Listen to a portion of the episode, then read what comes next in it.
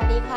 บมาพบกับรายการ Market Today นะคะ วันนี้มีความพิเศษค่ะ Stock Education ของเรากลับมากันอีกรอบหนึ่งแล้วนะคะ เพื่อเป็นการพูดคุยทำความเข้าใจเกี่ยวกับในเรื่องของแนวโน้มประเด็นต่างๆ ที่เกิดขึ้น แล้วมันจะมีผลต่อในเรื่องของการลงทุนอย่างไรกันบ้างนะคะ แต่ก่อนที่จะไปพูดคุยรายละเอียดกันนะคะ ขอบพระคุณผู้ใหญ่ใจดีของเรากันก่อนค่ะ ธนาคารไทยพาณิชย์จำกัดมหาชนนะคะ ที่ให้การสนับสนุนรายการ Market Today ของเราค่ะ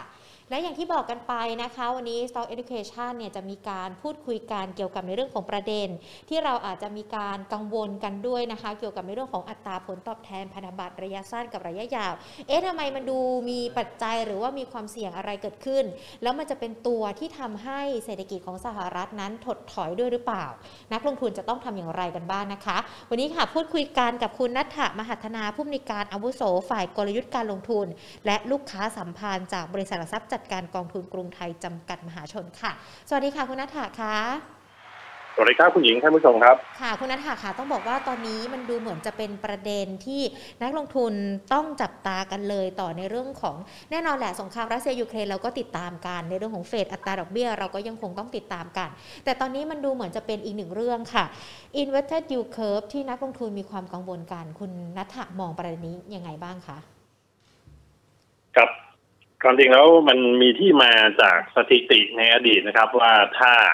ยิวหรือว่าอัตราผลตอบแทนพันธบัตรของตราสารอายุยาวเนี่ย มันเริ่มที่จะต่ำกว่าอัตราผลตอบแทนพันธบัตรอายุสั้น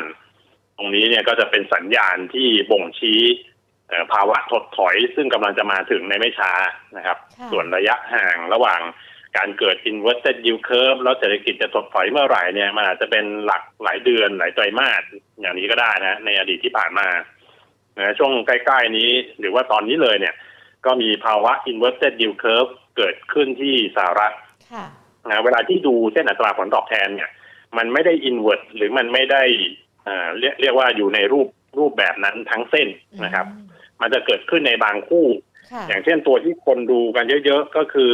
เขาเรียก two ten นะครับ คือเอายิวพันธบัตรอายุ 10 ปีเนี่ยมาลบกับยิวพันธบัตรอายุ 2 ปี ปกติก็ได้ค่าบวกใช่ไหมครับยิว10 ปีสูงกว่ายิว2ปี แต่ตอนเนี้ยยิว10 ปีมันต่ำกว่า อ่า ต่ำกว่ายิว2ปีคนก็ตกอกตกใจบอกว่าเนี่ยยิวเคิร์ฟอินเวอร์แล้ว อืม นะฮะแต่ว่า yield curve เนี่ยมันเกิดจากการเอ่อการต่อต่อจุดให้เป็นเส้นนะครับ แต่ว่าไอ้จุดบน yield curve เนี่ยมันมีทั้งหลายคู่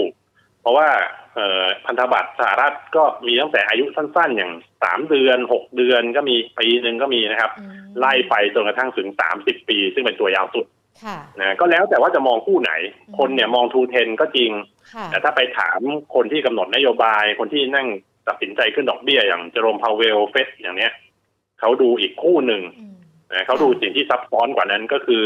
เอายิวสายิวตั๋วเงินคลังสามเดือนเอเออายุสั้นสามเดือนเขาเรียกตั๋วเงินคลังอะนะ ค่ะ ยิวตั๋วเงินคลังสามเดือนมาเทียบกับเอ่อความคาดหวังไอ้ของไอ้ยิวตัวเนี้ยในอีกสิบแปดเดือนข้างหน้า เขาเรียก อืม forward rate นะ ค่ะ เอทีนมัน forward rate ของตั๋วเงินคลังสามเดือนนี่แหละ เอามาลบกันนะส่วนต่างเป็นเท่าไหร่ ถ้าถามว่าดูตัวเนี้ยอ่าเขาเรียกยิวเคิร์ฟเหมือนกันยิวเคิร์ฟตัวที่เฟดดูเนี่ยมันเอ็นเวิร์ดหรือยัง อืม ไม่อินเวิร์ดเลยนะครับ อืม นะฮะไอไอไอไอความคาดหวังหรือ forward rate ของตั๋วเงินคลังสามเดือนในอีก 18 เดือนข้างหน้าเนี่ย ค่ะ มันยังสูงกว่ายิวของตั๋วเงินคลังสามเดือนเนี่ย อยู่ตั้งเปอร์เซ็นต์กว่า ค่ะ นะสูงกว่าอยู่เปอร์เซ็นต์กว่าเลยก็แปลว่ายังห่างไกลจากภาวะอินเวิร์ดนะครับ หรือบางคนก็อาจจะดูตัวที่ง่ายกว่านั้น เอาเอายิวพันธบัตร 10 ปีเอ่อมาลบด้วยยิวตั๋วเงินคลังสามเดือนไปเลย ค่ะ ได้นะก็ยังห่างกันเยอะยิวสิบปีก็ยังสูงกว่ายิวสามเดือนอยู่เยอะยังไม่ยังไม่ใกล้เคียงกับอินเว t ร์เลย อืม นะครับ หรือคู่ที่อาจจะใกล้เคียงกับเฟดนะฮะที่สีที่เฟดดูเนี่ยเขาเรียกไอ้ไอ้ near term forward spread นะฮะสีที่ใกล้เคียงก็อาจจะเอายิวพันธบัตรสองปี มาลบด้วยยิวตัวเงินทางสามเดือน ค่ะ นะฮะก็ยังห่างอยู่ประมาณสักหนึ่งจุดเก้าเปอร์เซ็นเนี่ย มันแล้วแต่ว่าใครจะดูเทคนิคไหนแต่เหตุผล เหตุผลหลักๆ ของ inverted yield curve เนี่ย เหตุผลประการหนึ่งนะครับ ค่ะ ที่มันนำไปสู่เศรษฐกิจถดถอยก็คือเมื่อ yield curve มัน invert นะถ้าเราเป็นแบงก์เป็นธนาคารพาณิชย์อย่างเนี้ยเราก็อาจจะไม่ค่อยอยากจะปล่อยกู้ เพราะว่านึกภาพดูว่าเอ่อแบงก์เนี่ยรับขาหนึ่งเนี่ยรับเงินฝากถูกไหมครับ ค่ะ มีรายจ่ายดอกเบี้ยเนี่ยส่วนใหญ่เป็นดอกเบี้ยระยะสั้นๆ นึกถึงเงินฝากออมทรัพย์อะไรอย่างเงี้ยถ้าจะเทียบเคียงกับไอ อัตราดอกเบี้ยก็เอาสักคล้ายๆตั๋วเงินคลังสามเดือนนะฮะอันนี้ที่นี่คือรายจ่ายของแบงก์ ค่ะ ส่วนดอกเบี้ยรับเนี่ยอาจจะอิงกับพันธบัตรอายุยาวนะฮะสิบปี อะไรอย่างเงี้ยขึ้นไปนะครับเนี่ยหรือห้าปีสิบปี พันธบัตรอายุยาวเนี่ยก็เป็นดอกเบี้ยรับเวลาปล่อยกู้นะอย่างเช่นปล่อยกู้บ้านมันก็ยาวถูกไหมครับ ค่ะ ดอกเบี้ยรับเนี่ยมันอิงกับยิวระยะยาว ค่ะ เมื่อเอ่อภาวะปกติเนี่ยเอ่อแบงก์เนี่ยกินสเปรดดอกเบี้ยได้ กินส่วนต่างดอกเบี้ยเพราะว่ารับเอ่อรับเงินฝากมาจ่ายดอกเบี้ยเงินฝากเนี่ยเป็นดอกเบี้ยสั้นๆ ซึ่งมันต่ำเอ่อแล้วก็ปล่อยกู้ไปได้ดอกเบี้ยเงินกู้ ซึ่งมันเป็นดอกเบี้ยยาวซึ่งมันสูงกว่า อันเนี้ยแบงก์ก็มีสเปรด ค่ะ แต่ถ้าเป็น inverted yield curve เนี่ยมันจะทำให้กลับขาไงครับ ค่ะ นะไอ้ดอกเบี้ยรับเนี่ยมันสูงไอ้ไอ้ดอกเบี้ยจ่ายมันสูงกว่าดอกเบี้ยรับเอ่ออย่างเนี้ยมันก็จะทำให้แบงก์ไม่อยากปล่อยกู้แบงก์ไม่อยากปล่อยกู้เศรษฐกิจมันก็เดินต่อไม่ได้มันก็มาจะถดถอย ค่ะ นะอันนี้เป็นเหตุผลอย่างหนึ่งนะในเหตุผลหลาย ๆ อย่างที่เขาอธิบายกัน ค่ะ ถ้าดูถ้าดูเหตุผลเนี้ยเออเราก็จะพอจะโฟกัสได้ว่าควรจะโฟกัสคู่ไหน ค่ะ ก็อาจจะเป็นเอ่อไอ้ตัวสั้นที่เป็นตัวแทนของเงินฝากก็อาจจะต้องเป็นตัวเงินคลังสามเดือนอย่างเนี้ย ค่ะ นะซึ่งมันก็ยังต่ำมาก แล้วก็ไอ้ตัวที่เป็นตัวแทนของไอ้ดอกเบี้ยรับ ซึ่งเวลาปล่อยกู้นะฮะรับดอกเบี้ยมาก็ใช้พันธบัตรสองปีพันธบัตรสิบปีก็ได้ อืม นะไอ้ไอ้คู่เนี้ยก็ยังห่างกันเยอะเรียกว่าแบงก์ก็ยังมีสเปรดยังสามารถปล่อยกู้ได้ ค่ะ ก็แปลว่าอ่าถ้ามองในมุมนี้นะ เศรษฐกิจก็อาจจะยังไม่ไม่ถึงกับถดถอย ค่ะ นะครับแต่ว่าเหตุผลอย่างอื่นมันก็มีเศรษฐกิจจะถดถอยมันไม่ได้มีแค่ยิวเคิร์ฟ มีเรื่องเดียว ก็ต้องไป ค่ะ ดูว่าไอ้ไอ้เงินเฟ้อทุกวันนี้สหรัฐเงินเฟ้อแบบโอ้ยเจ็ดเปอร์เซ็นอะไรอย่างเงี้ย มันสูงมากในขณะที่รายได้ของเขาก็เติบโตดีนะไอ้เรื่องค่าจ้างอ่ะเออดูตัวเลขตลาดแรงงานก็ดูค่าจ้าง ค่าจ้างเนี่ยโตปีหนึ่งห้าเปอร์เซ็นกว่า ค่ะ นะโตเยอะนะ แต่ยังแต่ยังไม่ทันเงินเฟ้อ อืม เออไอ้ค่าจ้างแท้จริงอย่างเงี้ยก็ยังติดลบ ค่ ใช่ไหมฮะเพราะว่าค่าจ้างโตห้าเงินเฟ้อโตเจ็ดมันก็ติดลบสักสองเปอร์เซ็น ค่ะ ก็แปลว่าคนเนี่ยกำลังซื้ออำนาจซื้อของคนอเมริกันเนี่ยมันน้อยลงนะคนที่ทำงานหากินทุกวันนี่แหละ ก็ชักหน้าไม่ถึงหลังไอการบริโภคเนี่ยมันจะเริ่มแผ่ว อืม การบริโภคสหรัฐมันสำคัญตรงที่มันเป็นปัจจัยขับเคลื่อนเครื่องยนต์ตัวหลักเลย ประมาณ ค่ะ สองในสามของ GDP สหรัฐขึ้นกับการบริโภค ค่ะ อ่าถ้าสภาพเป็นอย่างนี้เงินเฟ้อคือตัวปัญหาหลักทีนี้นักลงทุนเนี่ยก็นั่งมองอาจจะมองทูเทนส่วนต่างระหว่างยิวพันธบัตร10 ปีกับ2ปี ค่ะ แต่เฟดเนี่ยเขามองอีกตัวหนึ่งตัวซับซ้อนซึ่งเราบอกอะ ค่ะ ่ะนี่เทอม forward spread ซึ่งมันเกี่ยวพันกับตัวเงินคลังสามเดือนแค่นั้นเอง ค่ะ ตรงเนี้ยมันมีความไม่ลงรอยกันอยู่ ค่ะ ถ้ามันไม่ลงรอยอย่างนี้นะไอ้คนขึ้นดอกเบี้ยเนี่ยมันบอกว่าเออยิวเคอร์ยังไม่อินเวร์ดเลย ก็ขึ้นดอกเบี้ยไปเรื่อย อืม ๆอ่าส่วนคนดูในตลาดเนี่ยนักลงทุนก็บอกว่าอินเวร์ดแล้วน่ากลัวจริง ปา ๆ เหงื่ อ่า อละ ก็บอกว่าไอ้ถ้างั้นเศรษฐกิจจะถดถอยจะทำไงขายหุ้นทิ้งดีไหม ค่ะ เออแล้วก็ไปซื้อพันธบัตรอายุยาวซะก็ยิ่งทำให้ยิวเคอร์มันยิ่งอินเวร์ดไงเพราะยิ่ง ซื้อพันธบัตรอายุยาวก็ยิ่งกดยีพันธบัตรอายุยาวลง ค่ะ นะยิ่งซ้ำเติมภาวะอินเวอร์เ็คนก็หันไปดูอีกมันจะเป็นวงจรป้อนกลับนะ อืม อันนี้ไงอินเวอร์แล้วนะเศรษฐกิจจะถดถอยแน่แล้วยิ่งทิ้งหุ้นแล้วก็ไปซื้อยีพันธบัตรอายุยาวเพราะฉะนั้นผมจะบอกว่าไอ้สัญญาณอันตรายจริง ๆ เนี่ยมันไม่ใช่อินเวอร์เตอร์ยูเคิร์หรอกครับ ค่ะ เอ่อเพราะอินเวอร์เตอร์ยูเคิร์มันอาจจะเกิดเมื่ออาจจะเกิดจากที่สิ่งที่ผ่านมานะ ค่ะ คือยีพันธบัตรเนี่ยมันขึ้นไปทั้งหมดอะไม่ว่าจะเป็นสามเดือนหนึ่งปีสองปีไปจนถึงสามสิบปีมันขึ้นหมดนะ แต่ว่าไอ้ตัวสั้นเนี่ยมันขึ้นแรงกว่าตัวยาว อืม เออ มันเลยทำให้ไอ้ส่วนต่างที่เรียกว่ายิวเคิร์มันมันแคบลงลาบลง หรือว่าตั้งอินเวอร์ดนะนี่มันเป็นอย่างนี้แต่ในเมื่อขณะที่ยิวมันขึ้นไปทั้งหมดนะ ไม่ได้น่ากลัว ค่ะ แต่สถานการณ์น่ากลัวคือแบบเมื่อกี้ อืม คือถ้าคนเริ่มคิดว่าเอ้ยจะไม่ไหวแล้วนะเฟดก็เดินหน้าขึ้นดอกเบี้ยไปเพราะว่าบอกว่ายังไม่อินเวอร์ดแต่ว่าคนบอกว่าเอ้ยขึ้นเยอะไปแล้วนะนักลงทุนเนี่ยนักลงทุนจะเป็นตัวกำหนด ค่ะ ถ้านักลงทุนคิดอย่างนั้นกันเยอะๆเนี่ยเขาก็จะไปนั่งซื้อพันธบัตรตัวยาวกดยิวลงตรงนั้นเนี่ยถ้าพันธบัตรตัวยาวอย่างสิบปียี่สิบปีสามสิบปียิวมันลงลงลงมาหลายๆวันนะ ค่ะ อันเนี้ยจะทำให้เกิดวงจรของการแตกตื่น อืม นะคนก็จะยิ่งทิ้งเทขายหุ้นแล้วก็มาซื้อ ค่ะ พันธบัตรเพราะว่ายิวลงราคาขึ้นนี่ ค่ะ ยิ่งซื้อพันธบัตรตัวยาวก็ยิ่งกำไรเยอะ ค่ะ มันก็เขาเรียก stop to bond rotation ค่ะ ไอ้สัญญาณแบบนั้นนะอันตราย อื แต่ผมจะเบรกไว้ตรงนี้นิดนึงว่า ถ้าคุณเจอสัญญาณแบบนั้นเนี่ย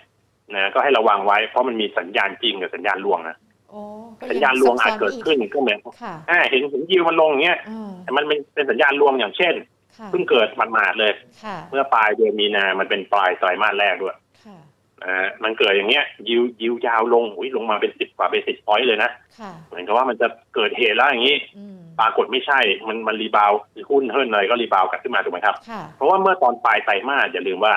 จะมีนักลงทุนสถาบันจำนวนไม่น้อยนะ อย่างเช่นกองทุนบำนาญบริษัทประกันอะไรพวกเนี้ย ค่ะ นะฮะเขาก็จะต้องมีการทำไมรีบาลานซิ่งปรับพ ค่ะ อร์ต ค่ะ อีกส่วนหนึงก็คือเฮดฟันนักเก็งกำไรใช่ไหมนักเก็งกำไรนี่เขาขายก่อนซื้อได้นะ ค่ะ เขาไปขายในตลาดเอออนุพันธ์อะไรก็ได้ ยืมมาขายก็ได้นะก็ขายขายพันธบัตรตัวยาวจนยิวมันขึ้นไปก่อนถูกไหมฮะพอยิวขึ้นราคาลงพอถึงเวลาอ่ะใกล้สิ้นไตรมาสแล้วจะปิดบุ๊กทำไงก็ซื้อกลับสิครับ ค่ะ ซื้อกลับไม่ว่าจะทำในตลาดอนุพันธ์หรือทำสปอร์ตจริงๆเลยนะซื้อกลับมันก็เป็นการซื้อพันธบัตรนะก็ทำให้กดยิวลงมาเนี่ยมันเลยเกิดสัญญาณลวง อืม เป็นการล่วงลงของยิวพันธบัตรอายุยาวแบบ ค่ะ เอ่อระยะสั้นๆนะฮะ ค่ะ ในช่วงปลายไตรมาสซึ่งก็ประเมินยากนะฮะมันจะจริงเปล่าบางทีเอ่อเป็นเพราะเศรษฐกิจจริงเปล่า หรือบางทีเป็นเพราะเขาเรียก position อืม อย่างเมื่อกี้บอก ค่ะ เก็บฟันเพนชั่นฟันปรับพอร์ตแค่นั้นเองแล้วก็จบแล้วเสร็จ ค่ะ แล้วยิวก็กลับขึ้นมาต่อ อืม นะฮะมันก็มันก็อาจจะดูยาก แต่ว่าตอนเนี้ยลองสังเกตนะครับยิวพันธบัตรสิบปียี่สิบปีสามสิบปีของสหรัฐเนี่ย ขึ้นมาตันๆนะอยู่แถวๆสองจุดสี่สองจุดห้าเปอร์เซ็นต์ทำไมเป็นอย่างนั้น ค่ะ นะตอนปลายไตรมาสนี่มันขึ้นไปถึงประมาณ 2.6 แล้วมันยืนไม่อยู่ใช่ไหมมันกลับลงมา ค่ะอืม ไอ้ทำไม2.5 ประมาณ 2%ครึ่งมันสำคัญยังไงสำคัญสิครับ เพราะว่าถ้าไปดูคาดการณ์ดอกเบี้ยของเฟดนะ อืม เฟดเนี่ยเพิ่งประชุมเมื่อ 16 มีนา ค่ะ อ่ะทุกสิ้นไตรมาสเนี่ย 16 มีนาเนี่ยเขาเขาก็มีการคาดการณ์ดอกเบี้ยเขาเรียกดอทพลอต ค่ะ เอาความเห็นของกรรมการมีเท่าไหร่10 16 คนมั้งประมาณเนี้ยนะเอามาจุดจุดอยู่ในชาร์ตนะชาร์ตไอ้จุดหนึ่งก็คือความเห็นของคนคนหนึ่ง อืม เอ่อก็มีขอความเห็นว่าสิ้นปี 2022 ดอกเบี้ยนโยบายควรอยู่เท่าไหร่เอ้ยจุดจุดไป16 จุดใช่ไหม ค่ะ สิ้นปี 2023 ดอกเบี้ยอยู่เท่าไหร่ 2024 เท่าไหร่ แล้วก็ชุดสุดท้ายก็คือ long term อ่ะเอ่อระยะยาวคุณคิดว่าดอกเบี้ยนโยบายควรจะอยู่ที่เท่าไหร่นะวันที่ 16 ที่เขาเพิ่งขึ้นดอกเบี้ยนโยบายมาใช่ไหม ค่ะ เป็นช่วงใช่ไหม0.25ถึง0.5เปอร์เซ็นต์ยังใกล้ศูนย์อยู่เลย ค่ะ นะแต่ว่าก็เชื่อกันว่า 2022อ่ะปีนี้อาจจะขึ้นไปถึงสักประมาณเท่าไหร่เกือบๆ2เปอร์เซ็นต์อะไรอย่างนี้ ค่ะ นะปีหน้าขึ้นไปโอ้โหแต่ถ้าดูดูคาดการณ์ในปี 2023 2024 นะกรรมการจำนวนมากเนี่ย มองว่าดอกเบี้ยอาจจะขึ้นไปแบบเกือบเกือบสามเปอร์เซ็น ม หรือว่าทะลุสามเปอร์เซ็นเลยบางคน ค่ะ นะครับแต่ถ้าไปดูจุดระยะยาวนะ คาดการณ์ระยะยาว เขาจะคิดเชื่อกันส่วนใหญ่นะ เชื่อกันว่าดอกเบี้ยควรจะอยู่ประมาณสัก 2.5 2.4 2.5เปอร์เซ็นต์เนี่ย ค่ะ นั่นแปลว่าเราพอจะเห็นเส้นทางดอกเบี้ยของเฟดคืออะไรแปลว่าปีสองปีข้างหน้าเนี่ยเขาจะขึ้นดอกเบี้ยไปจนกระทั่งทะลุ2เปอร์เซ็นหรืออาจจะขึ้นไปทะลุ3เปอร์เซ็นเลยก็ได้ ค่ะ นะเพื่อเบรกเงินเฟ้อไง ค่ะ นะแต่ว่าในระยะยาวเนี่ย ดอกเบี้ยนโยบายระยะยาวเฟดเองก็มองว่าแค่ประมาณ 2.5 2.4 ที่แปลว่าอะไรก็ขึ้นไปให้มันทะลุเลยถึง 3%ถึงเวลาแล้วณจุดหนึ่งจะลดกลับลงมาด้วย อืม เออเลยสองสาม ค่ะ สามสิบปีจากนี้ไปอาจจะลดดอกเบี้ยกลับลงมาเหลือแค่ 2.5% อ๋อ เนี่ยไอ้ยูเคิร์ฟเนี่ยมันสะท้อนเส้นทางดอกเบี้ยด้วยครับ ค่ะ นะมันสะท้อนเส้นทางดอกเบี้ยทำให้ถ้าไปดูยูเคิร์ฟเนี่ย มันจะปูดเป็นหนอกปูดขึ้นมาเลยตรงช่วงเวลาประมาณสักสองสามปี ค่ะ ยิวเคิร์ฟหรือยิวพันธบัตรสหรัฐช่วงอายุที่สูงสุดตอนเนี้ยคือยิวสามปีนะครับ ค่ะค่ะ นะหลังจากนั้นก็อินเวิร์ดที่เขาบอกว่าอินเวิร์ดเนี่ยคือตั้งแต่อายุสองสามปีเป็นต้นไป อื อินเวิร์ด มค่ะ นะแต่ว่าถ้าช่วงศูนย์ถึงสองศูนย์ถึงสามปีเนี่ยเรียกว่าเป็น normal curve นะ ค่ะ คือเรียกว่าเอ่อสามเดือนต่ำกว่าหกเดือนหกเดือนต่ำกว่าหนึ่งปีหนึ่งปีต่ำกว่าสองสองต่ำกว่าสามนะแล้วหลังจากสามเนี่ยก็เรียกว่าล่าลงมา อืม อ่าเป็นเพราะว่าตลาดเนี่ย price in หรือซึมซับเส้นทางดอกเบี้ยของเฟดซึ่งจะไปพีคเนี่ยประมาณสักสามปีจากนี้ อืม หลังจากนั้นก็อาจจะลงนะแล้วก็ดอกเบี้ยระยะยาวเนี่ยอยู่ที่ประมาณสองเปอร์เซ็นครึ่งถูกไหมครับ ค่ะ มันก็เลยความเชื่อแบบเนี้ยคนยังแบบเบอร์เบอร์อยู่ยังไม่รู้ว่าเอ๊ะดอกเบี้ยระยะยาวควรเป็นเท่าไหร่เชื่อเฟดละกัน ค่ะ พอเชื่อเฟดเนี่ยบอกว่าดอกเบี้ยระยะยาวจะเป็นเอ่อสองเปอร์เซ็นครึ่ง ค่ะ ไอ้ยิวพันธบัตรไอ้ที่ยาวๆเนี่ยมันก็เลยไปตันกันอยู่ตรงประมาณสองเปอร์เซ็นครึ่งเลยครับ อืมเป็นไปใน อ่า ทางเดียวกั ขึ้นไปทะลุจากตรงเนี้ยถ้า ค่ะ ตลาดยังคิดว่าเศรษฐกิจประมาณนี้เราเชื่อเฟดนะ อืม เอ่อการที่ยิวพันธบัตร 10 ปี 20 ปี 30 ปี จะขึ้นไปเกิน 2%ครึ่งเนี่ยไม่ค่อยเมคเซนละ พอขึ้นไปปุ๊บมีคนซื้อขึ้นไปปุ๊บมีคนซื้อกดยิวกลับลงมา ค่ะ นะเป็นแบบนี้ นอกจากว่าถ้าเหตุการณ์ผ่านไปตัวเลขเศรษฐกิจเอ้ยพวกนี้มันเฟ้อดูเหมือนมันแรงกว่าคาดนะ ค่ะ ดูเหมือนดอกเบี้ยเนี่ยอาจจะไม่ได้ไปไม่ได้ระยะยาวเนี่ยอาจจะต้องเกิน 2%ครึ่งไปอยู่สัก3% 4%เหมือนแต่ก่อน ค่ะ อย่างเนี้ยมันจะเปลี่ยนแอสซัมชันเปลี่ยนสมมติฐานอีกครั้ง อืม แล้วตลาดก็จะ repricing นะ ค่ะ ซึมซับความคาดหวังใหม่ แล้วก็ไอ้ยิวพันธบัตรอายุยาวเนี่ยอาจจะทะลุ ค่ะ 2.5 ขึ้นไปเป็น 3%เลยก็ได้ ค่ะ แต่ว่าณจุดเนี้ยเอ่อเราทีนี้เราก็เลยบอกว่า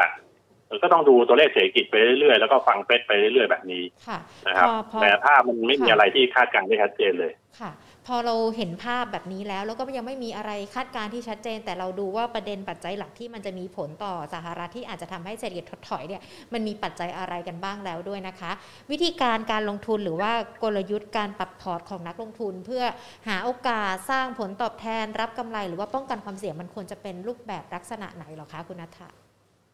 ครับอย่างนี้ผมเอาแบบกำปั้นไปทุบกระดิน เลยนะ ในเมื่อในเมื่อ inverted yield curve มันทำให้ลงทุนยากนักใช่ไหมในอเมริกาเนี่ย ค่ะ มันเกิดขึ้นในอเมริกาถูกไหมครับ ค่ะ ก็ไปหาตลาดที่มันเป็น normal yield curve ดีไหม อืม เออคือ yield อายุอายุสั้นมันต่ำกว่า yield อายุยาว ไม่ต้องไปไหนไกลครับ ไล่ลงมาถ้าตลาดอเมริกาเป็นตลาดเอ่อเศรษฐกิจและตลาดที่ใหญ่อันดับหนึ่งของโลก ไปดูอันดับสองสิครับ ค่ะ คืออะไรล่ะจีนจีน ค่ะ เนี่ยที่กำลังเซี่ยงไฮ้กำลังล็อกดาวน์ทั้งเมืองอยู่เนี่ย ผมบอกว่า อืม มัน ได้ มันน่า ใช่ไหม ลง คะ ทุนแล้วก็ดูดูไม่ยากนะ ค่ะ เพราะอะไร อืม yield curve ของจีนเนี่ยเป็น normal เลยนะครับ อืม นะคือคือคือถ้า inverted ในอเมริกาเนี่ย ไม่ว่ามันจะถดถอยหรือเปล่า แต่มัน inverted yield curve มันสะท้อนช่วงของเขาเรียกว่า late cycle ค่ะ คือเรียกว่ามันขยายตัวมาจนแบบเกือบสุดแล้วแหละไม่รู้จะสุดเมื่อไหร่ ไม่รู้ถดถอยเมื่อไหร่แต่ว่า ค่ะ มันจะเป็นช่วงปลายน้ำแล้วอะ ค่ะ เอ่อแต่ว่าถ้า normal yield curve เนี่ยมันคือสะท้อนว่าเศรษฐกิจจีนเนี่ยมันจะอยู่ในช่วงของการเริ่มต้น อื เริ่มต้นของการฟื้นตัว ค่ะ ถึงแม้ อ่า จะมี อั ปัจนเนี้ย จัย ดู ที่เรา ยาก คุยกันล็อกดาวน์ ใช่เรื่องมันแย่ ๆ ๆนะดูล็อกดาวน์ดูอะไรอย่างเงี้ยแต่ว่าเอ้านโยบายของจีนเป็นไง ค่ะ เขาเข้มงวดมาก่อน แล้วเขาเริ่มผ่อนคลายตั้งแต่ปลายปีที่แล้ว แล้วปีนี้นโยบายการคลังก็มากระตุ้น ค่ะ อเมริกาเป็นไง อเมริกากระตุ้นมาตั้งแต่ทำแล้วครับตั้งแต่เศรษฐกิจดีมากแล้วพอเจอ ค่ะ ไบเดนเข้าไปเอ่อเจอโควิดอ่ะพูดจริงๆนะเจอโควิด ค่ะ ไปก็ต้องปั๊มเงินก่อนหนี้เพิ่มขึ้น ค่ะ ดอกเบี้ยก็ลงจนสุดแล้วเพิ่งจะขึ้น แต่จีนนี่ดอกเบี้ยยังสูงปี๊ดเลยนะครับ ค่ะ แล้วเพิ่งจะลง อืม นะวัฏจักรเศรษฐกิจที่มันต่างกันเนี่ยมันทำให้วัฏจักรการลงทุนเนี่ยมันต่างกันด้วย ค่ะ ดังนั้นการที่เราจะอยู่หุ้นเนี่ยเอ่อลงทุนหุ้นเนี่ย จะเอาหุ้นในเศรษฐกิจที่กำลังเป็นกำลังจะเป็นขาลงเรียกว่าปลายน้ำแล้ว หรืออยากจะลงทุนในเศรษฐกิจที่เอ่อกำลังเพิ่งจะผ่านจุดต่ำสุดมาและกำลังฟื้นตัวนโยบายกระตุ้นทั้งสองขานะครับดอกเบี้ยก็กำลังลด แล้วก็ไอ้นโยบายการคลังกระตุ้นเศรษฐกิจก็มีลดภาษีด้วย ค่ะ ลงทุนโครงสร้างพื้นฐานด้วยเนี่ยกำลังอัดกระตุ้นเลยให้มันได้ 5.5เปอร์เซ็นปีเนี้ยมองไม่ยาก หุ้นเนี่ยก็ต่างกันนะ หุ้นอเมริกาดีมาสิบปี หุ้นจีนเนี่ยแย่มาจนโอ้โหเรียกว่าไม่รู้จะหาอะไรมาขายแล้วนะ ค่ะ เออแล้วก็เพิ่งซื้อน่ะ อ๋อ นะครับเพราะว่าเดือนที่แล้วเขามีบอกว่าออกมาเอ่อให้คำมั่นสองอย่างเอ่อดูแลเสถียรภาพตลาด แล้วก็จะปั๊มเศรษฐกิจ 5.5เปอร์เซ็นให้ได้ไอ้สองอย่างเนี้ยอยู่เฉยๆมันมาไม่ได้นะครับ มันต้องมีนโยบายสนับสนุนจากภาครัฐเราเห็นกันแล้วว่าโควิดเนี่ยก็ไม่ได้เป็นตัวกำหนดทิศทางตลาดหุ้นถูกไหมครับ ค่ะ นะตอนที่โควิดแรงๆเนี่ย จะเป็นจังหวะซื้อหุ้นเลย อืม ถูกไหมไอ้ตัวกำหนดนโยไอ้ตัวกำหนดทิศทางตลาดหุ้นเนี่ยเศรษฐกิจก็ไม่ใช่นะ ตอนหุ้นจีนที่ติดกันเยอะอะตรงนั้นน่ะถามว่าเศรษฐกิจเป็นไงดีมากเลยนะครับ ค่ะ เศรษฐกิจดีมากเขาก็เลยเขาก็เลยจัดการเลยไงบอกว่าไปควบคุมไอ้โน่นไปกีดกันไอ้นี่ ค่ะ อ่าแล้วก็ไปเข้มงวดนโยบายการเงินลดหนี้อ่ะหุ้นลงลงลงลง ตอนที่เศรษฐกิจดีมากหุ้นเริ่มลง ค่ะ แต่ตอนนี้เศรษฐกิจแย่มาก PMI ของจีนต่ำกว่า 50หมดตัวนะครับ มันไม่ไหวแล้วไง อืม แต่ว่ากระสุนนโยบายอ่ะเขาเพียบ เพราะว่าจีนเนี่ยจัดเองเลย บอกว่าให้ให้เก็บกระสุนไว้ เพราะว่าทำวัฏจักรเศรษฐกิจให้มันสวนทางกับชาวบ้าน ค่ะ ตอนเนี้ยคืออยากปั๊มอะไรปั๊มเอ่ออยากจะลดดอกเบี้ยก็ลดลดที่พออาก็ลด อยากจะใช้จ่ายอะไรก็ใช้ไปลดภาษีก็ลดได้เนี่ยทำได้เพียบเลย ค่ะ เพราะฉะนั้นตอนที่เศรษฐกิจแย่สุดและนโยบายกำลังกลับขาจากเข้มงวดไปผ่อนคลายนี่แหละ เป็นจังหวะซื้อหุ้นครับ มันมันกลับกันกับไอ้ตรุดจีนที่แล้วที่มันหุ้นมันพีกอะเศรษฐกิจดีมากเลยตอนนี้แย่มาก แต่นโยบายมันก็กลับทิศเช่นเดียวกัน อืม เพราะฉะนั้นตอนเนี้ยไปที่หุ้นจีนครับ ค่ะ อ่า ได้ อาสัน เลยค่ะ มีด้วยเครดิตหุ้นกู้จีนหมดเลย ค่ะอ๋อได้เลยค่ะ ถือว่าเป็นอีกหนึ่ง ครับ ทางเลือกแล้วก็เป็นคำแนะนำแล้วก็อธิบายความด้วยเนาะ เกี่ยวกับในเรื่องของการถดถอยของสหรัฐรวมไปถึงในเรื่องของผลอัตราผลตอบแทนพันธบัตรกันด้วยนะคะ วันนี้ขอบพระคุณคุณนัทถามาก ๆ เลยนะคะ ที่มาร่วมพูดคุยกันในรายการค่ะ ขอบพ ครั ระ บ คุ ยิ ณ นดีครับผมครั ค่ะ บ สวัสดีค่ะอ่ะ สวัสดีครับ วันนี้หลาย ๆ คนอาจจะมีความเข้าใจมากยิ่งขึ้นแล้วนะคะ เกี่ยวกับในเรื่องของ inverted yield curve ที่เรามีความกังวลกัน ว่ามันจะเป็นประเด็นที่ทำให้ตลาดหุ้นสหรัฐถดถอยด้วยหรือเปล่า วันนี้แน่นอน ชัดเจนมากยิ่งขึ้น และขณะเดียวกันถ้าสหรัฐตอนนี้ดูเหมือนแย่ ไปซบพี่จีนแทนนะคะ ตอนนี้จีนถึงแม้ว่าจะได้รับผลกระทบจากสถานการณ์ไวรัสโควิด -19 ที่เกิดขึ้น แต่เครื่องไม้เครื่องมือในการกระตุ้นเศรษฐกิจของเขาก็ยังคงมีอยู่เยอะ ดังนั้นแนวโน้มการเติบโตของจีนนั้นก็ น่าจะปรับตัวดีขึ้นได้ ก็ถือว่าเป็นโอกาสในเรื่องของการลงทุนกันด้วยนะคะ Market Today ของเราค่ะหมดเวลากันแล้วนะคะ เดี๋ยวโอกาสหน้าจะมีเรื่องอะไรมาพูดคุยกันผ่านช่วงพิเศษ Stock Education แบบนี้นะคะ อย่าลืมติดตามกันด้วยนะคะ วันนี้ลากันไปก่อนค่ะ สวัสดีค่ะ